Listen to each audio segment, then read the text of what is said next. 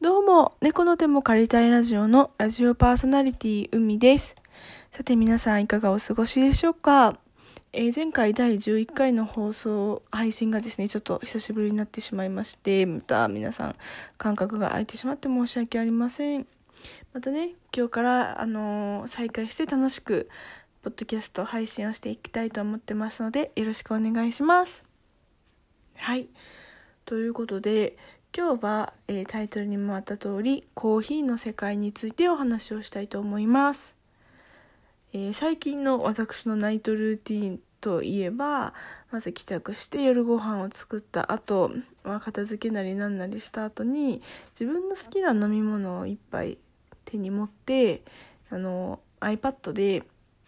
何だっけ電子書籍電子書籍を見るっていうのにハマってます。その時にはいつだかの放送でも配信でも言ったんですけど好きなキャンドルを焚いて部屋を真っ暗にした状態で音楽をかけて、えー、電子書籍を読むっていうのにハマってるんですね。でその時にあのいろんな本を読んでたらそのコーヒーのたしなみ方みたいな本もあったので読んでたんですけどなんかねやっぱいろんなこう酸味が強いものとかフルーティーなものとかあとこういうアレンジを加えたらコーヒーってすごく美味しくなりますよとかっていうのをやってたですけど、まあ私が毎回そのナイトルーティンで用意してる飲み物って大体紅茶なんですよね。レモンティーとかルイボスティーとかローズヒップティー、ハイビスカスとかいろいろありますけど、なんかそういう紅茶系ばっかりよく飲むことがあって、あ、私紅茶の方が好きなんだなーっていうのを、まあ改めて思ったわけです。でも、やっぱコーヒーでそのコーヒー豆のいい匂いとかがすごくやっぱ魅力的だなとは思ってて、まあ、ただ自分がそのね何か飲み物を選びますってなった時にはコーヒーを選ぶことっていうのはほぼなかったなっていうのを思い出したので、まあ、今回はコーヒーにまつわるお話をちょっとしたいなと思ってます。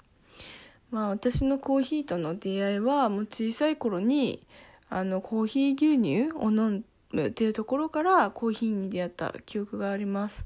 多分多くの人はそこが入り口なのかなと思いますけどやっぱりカフェインが多く入っているのもあってその成長期の時にはそんなにたくさん飲んじゃダメだよって言われてたのを覚えてます。ねやっぱりうんコーヒーとあと寝不足夜更かしはダメって言いますよね。でなんかコーヒーって成長止めるかあんま飲んじゃダメなんだなと思って飲んでいなかったんですけどその後社会人になってからですよね。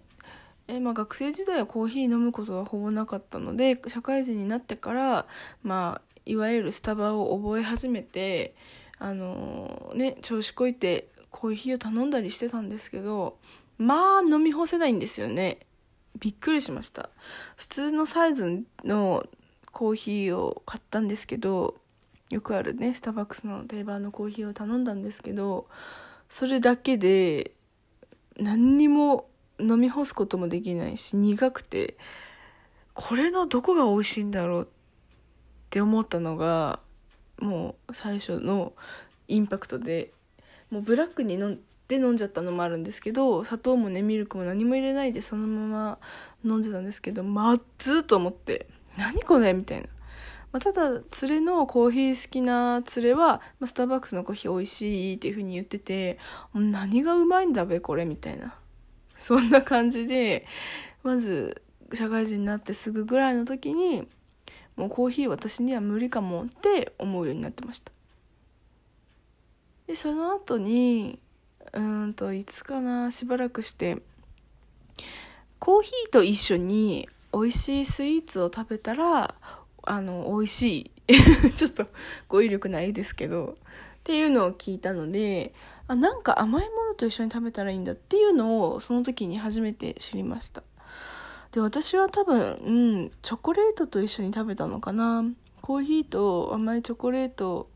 とかそういうお菓子を用意して食べたんですけど、まあ、その時はそのお菓子があることでコーヒーを飲み進められたんですけど、まあそれでもね、なんだろう、だんだんぬるくなってきたらまずいんですよね。もう全然飲めなくて、お菓子があっても飲めない。結局コーヒーを半分以上飲めた試しって、まあないなーって思ってから、うん、結局お菓子とセットなコーヒーだったら、うん、ね、その度にお菓子食べてたら太っちゃうしなと思って、やっぱりコーヒーを選ぶことはなかったかなと思います。その後もスターバックスに行く機会はありましたけど、やっぱりフラペチーノを頼んでみたり、ほうじ茶ティーラテとか、最近だとね、ゆずシトラスのこうティーとか結構出てきたので、そういうのを飲んだりしてるかなーっていうところです。まあそれでも、紅茶大好きな私ですけど、やっぱりコーヒーをたしなみたいわけです。コーヒーってどんな飲み物なんだろうって私は今まで美味しくないって思ってるしまずいって思ってるからどういう風に飲めばコーヒーって美味しく飲めるんだろうっていうのをずっと考えてました。だけどスターバックスに行っても私は必然的にほうじ茶ティーラテとか抹茶ティーラテとかその時のフラペチーノ一つとかやっぱそういう風にして結局コーヒーから逃げてた自分が。ずっといたわけです。そう。そんなある日まあふとしたことで私がソロキャンを始めるきっかけになったあのキャンプっていうのに参加することがあったんですけどそのキャンプの時にコーヒー大好きな子がいてでその子が自分のコーヒー豆とコーヒーをひく機械手でガリガリってやる機械と持ってきてちゃんとね豆をあのいってからあのやってくれたんですけどでそれをなんか夕方ぐらいかな夜ご飯前ぐらいからずっとそれを準備しててこのコーヒー後でみんなで飲もうねって楽しみにしててねって言ってくれて、まあ、内心いや私コーヒー飲めないんだよなと思いながらもその子が一生懸命準備してるのを見てていやいや飲めないけどもらうかなと思ってました。まあ飲めないことは言ってなかったしわざわざねいやいらないですとも言わないでねおこうかなと思ってて。で夜ご飯食べ終わってだいぶ夜が更けてきた頃にみんなで焚き火をしたわけです。すごい寒い日だったんですけど焚き火をしてみんなで火の周りに集まってもうああでもないこうでもないっていっぱい面白い話をしたり真剣な話をして過ごしててでその子がこの焚き火の火を使ってお湯を沸かしてくれて。でその場でさっきっていうか何時間か前にね行ってあった準備してあったコーヒー豆を準備してくれて、まあ、また炒め直してくれたのかな新しく作ったのかなちょっと忘れちゃったんですけどそうまた豆を準備して引いてくれてで私たちにくれたんですね。うんうん。で、まあ、やっぱり一口飲んでみてその子がすごくこれはすごくね希少価値の高いコーヒー豆だから本当に美味しいよって言ってくれたんですけど、まあ、私はどんな豆であれコーヒーはコーヒー黒焦げの豆何か苦いものっていう感じでしかなかったので、まあ、そんなに期待せずに一口飲んだわけなんですけどなんかその飲んだコーヒーは酸味が全然なくて普通にさらっと飲めたんですね。でそれが割と初めての経験であこれなら飲めるかもって思ってすごく美味しかったんですねその一口が。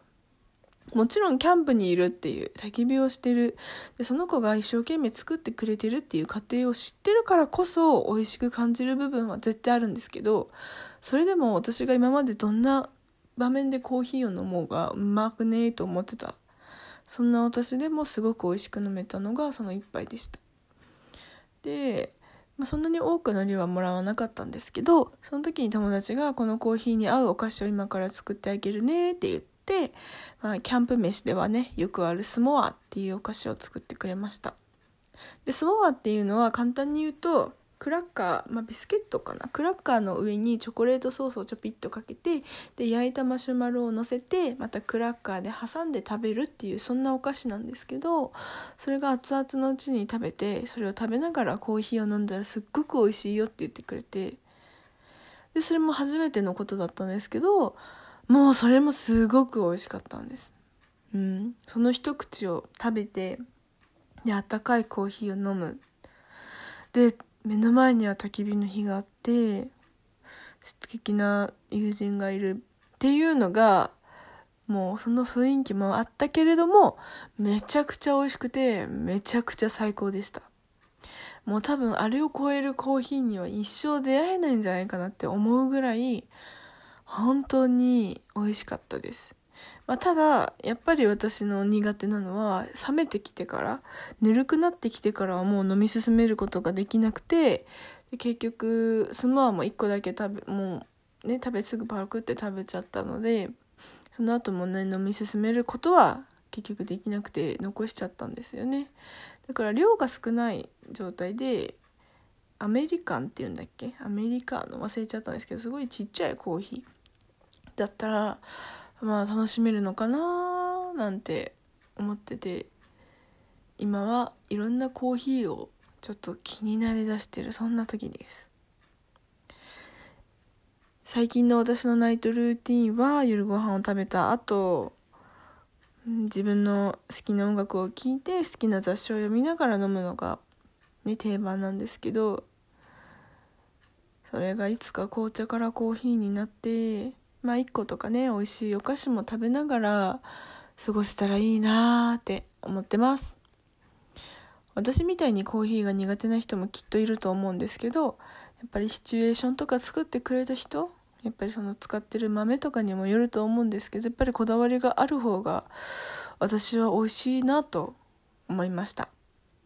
是非ねコーヒー通の方とかコーヒー詳しいよっていう方もしいたらあのコメントとかツイッターの方のリプライとか DM とかでいろいろ教えてほしいなと思ってます。そんな感じでまたキャンプをする機会があったらキャンプ飯としてねスモアを作ってコーヒーを飲むっていうのをちょっとやってみたいなと思ってるのでその時はまたねシェアしたいと思います。今日は大人になるためのコーヒーのお話でした。それではまた次回の配信でお会いしましょう。バイバーイ。